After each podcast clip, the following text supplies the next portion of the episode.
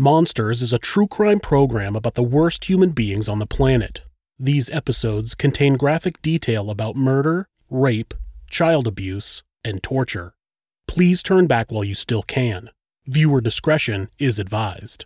If you'd like to support the show, you can go to our website, thisismonsters.com forward slash support.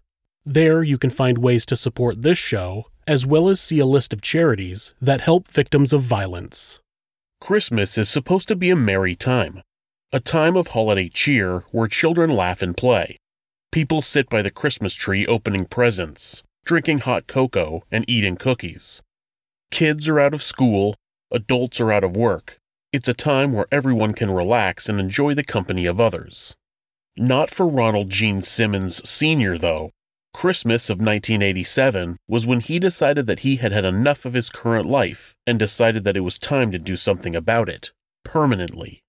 This is Monsters. Come back and find out that he's deceased. tapping me on the head, telling me I'm cheating, telling me I'm, you know, let me see your phone. Just kill her, and she died. I think Diego Campione is totally in the wrong, and I hope he burns in hell for all his sins. Hell's not a very fun place. I only have two hands. I'm, I'm not four hands girl. I'm two hands. And our nerves just get escalated, escalated.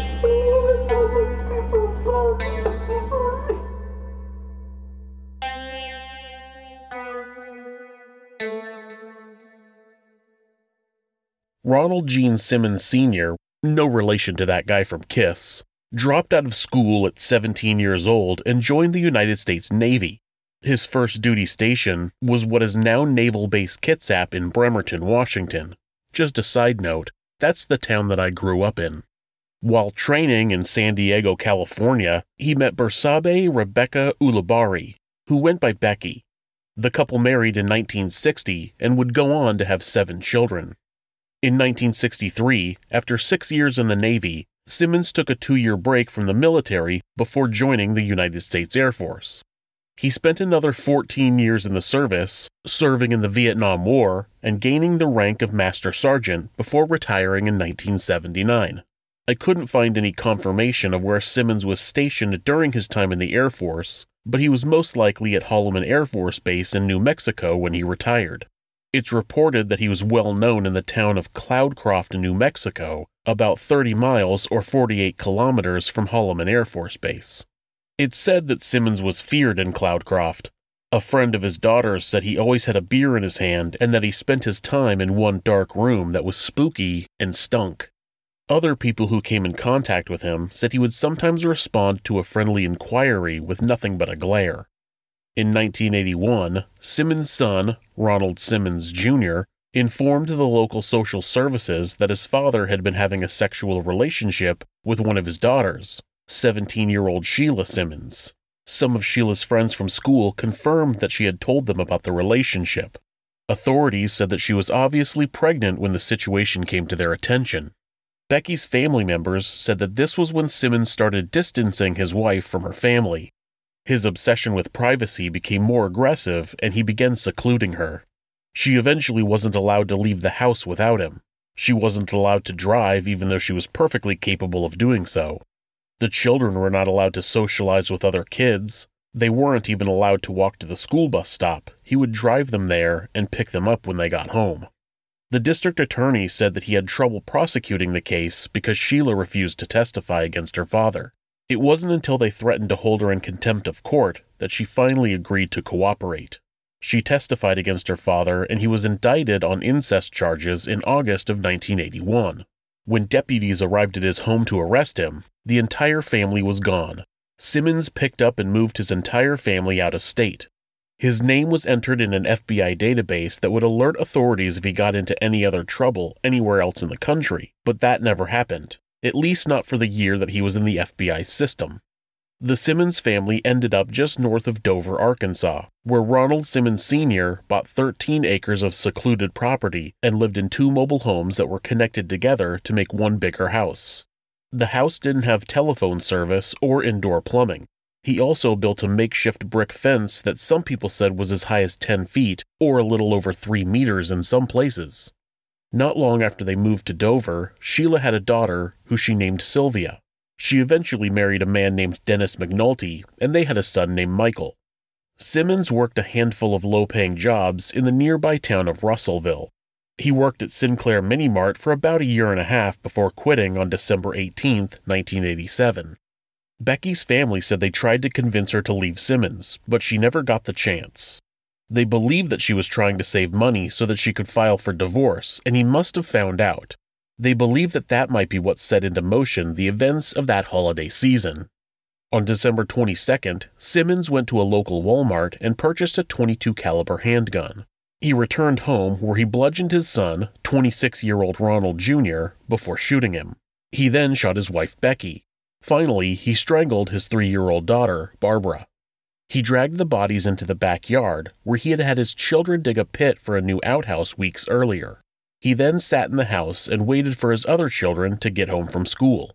It was their last day of school before Christmas break. When the kids arrived, Simmons told them that he had gotten them each a present, but he needed to give it to them one at a time. First, he took 17 year old Loretta to the backyard where he strangled her and held her head under the water in a rain barrel. He then put her body in the pit with the others. He continued this process with 14 year old Eddie, 11 year old Marianne, and 8 year old Becky. It's unknown what Simmons did for the next few days, but on December 26th, his older children and their families were expected to arrive at the house for an after Christmas dinner. The first to arrive was his second oldest son, 22 year old Billy, his wife, 21 year old Renata, and their 20 month old son, Trey. Simmons shot both Billy and Renata and drowned Trey. He covered the bodies of the adults with coats and then placed Trey's body into the trunk of a car that was sitting in the back of the property. When Sheila, now 24, and her husband, 33 year old Dennis, arrived with 6 year old Sylvia and 21 month old Michael, they met a similar fate. Sheila and Dennis were shot, Sylvia was strangled, and Michael was either strangled or drowned. It's reported both ways in different publications. Like Trey, he wrapped Michael in plastic and placed him in the trunk of a different car. He lined up all of the bodies of both families across the living room floor covered them with more coats, and covered Sheila's body with a tablecloth. Then he went out and ran a few errands. He picked up some Christmas presents that had been ordered from a local Sears store but hadn't come in in time for the holiday. He stopped by a local bar and had a few drinks. Then he headed back home. There he sat on the couch, with seven bodies laying across his living room and seven bodies in a pit in his backyard, and watched television. It was Saturday, and apparently the next part of his plan had to wait till a weekday. On Monday, December 28th, Simmons drove Ronald Jr.'s car to the nearby town of Russellville and entered the law office of Peel, Eddy, and Gibbon, where 24 year old Kathy Kendrick worked as a receptionist. Kathy had previously ignored sexual advances made by Simmons, so he decided that she was responsible for all his problems. He unloaded his pistol into her head and killed her. Simmons went to the Taylor Oil Company where he had previously worked. He shot and killed J.D. Chaffin and wounded the company owner, Rusty Taylor, who also owned the Sinclair Mini Mart where Simmons had recently quit working. He attempted to shoot bookkeeper Julie Money. The bookkeeper's name was Julie Money, but he just barely missed her head. She dove to the floor and Simmons left. She recalled, quote, I believe that he thought that he hit me, and that's why he left. End quote.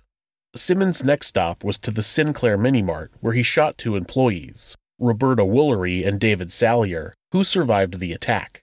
A customer who was in the store ducked behind a shelf and started throwing cans of Coke at the assailant, which apparently drove him off.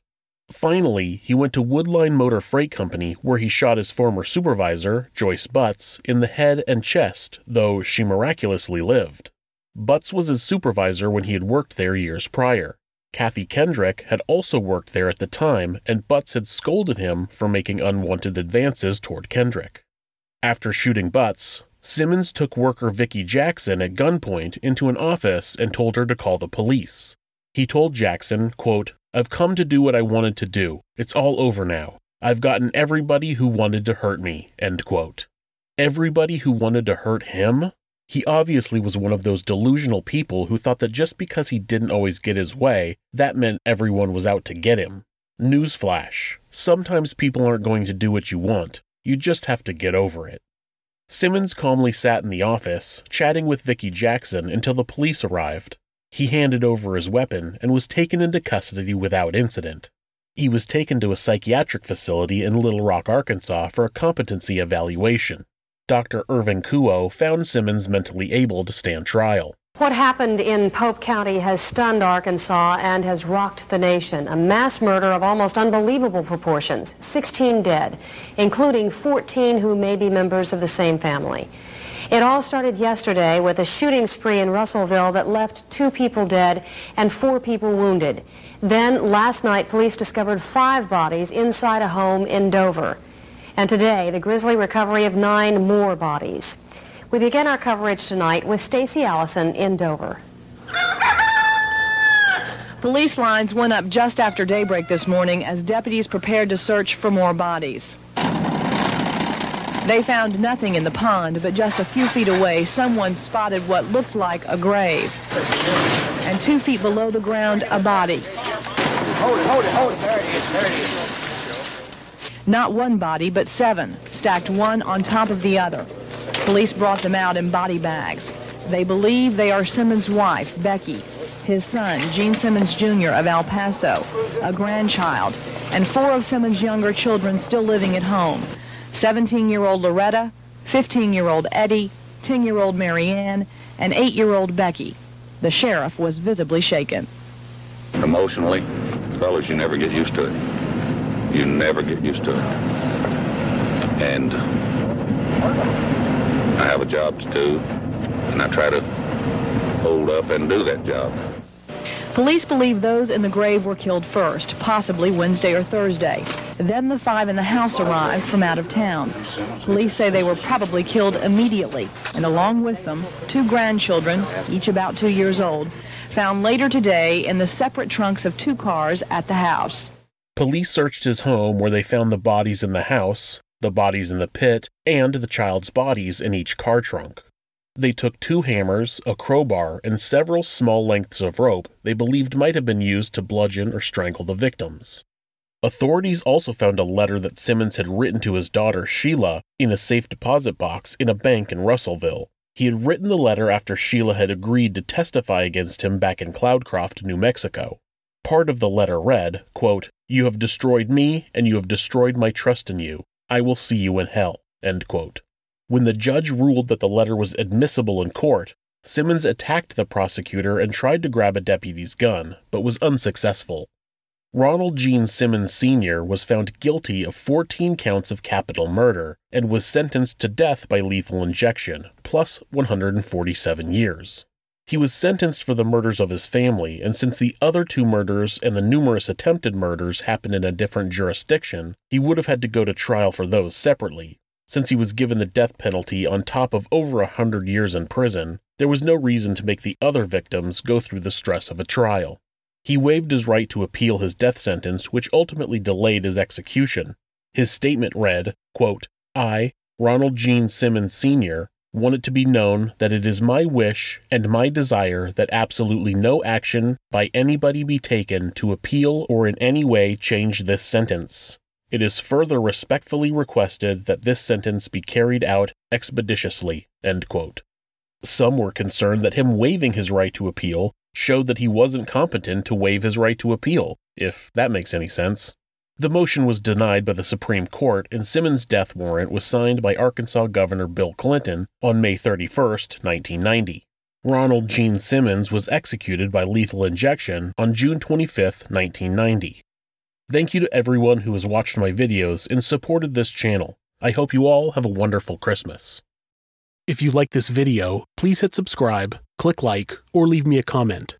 If you'd like to support the show, you can find ways at thisismonsters.com forward slash support. You can also look in the video description for links on how to do that. Thank you again for your support.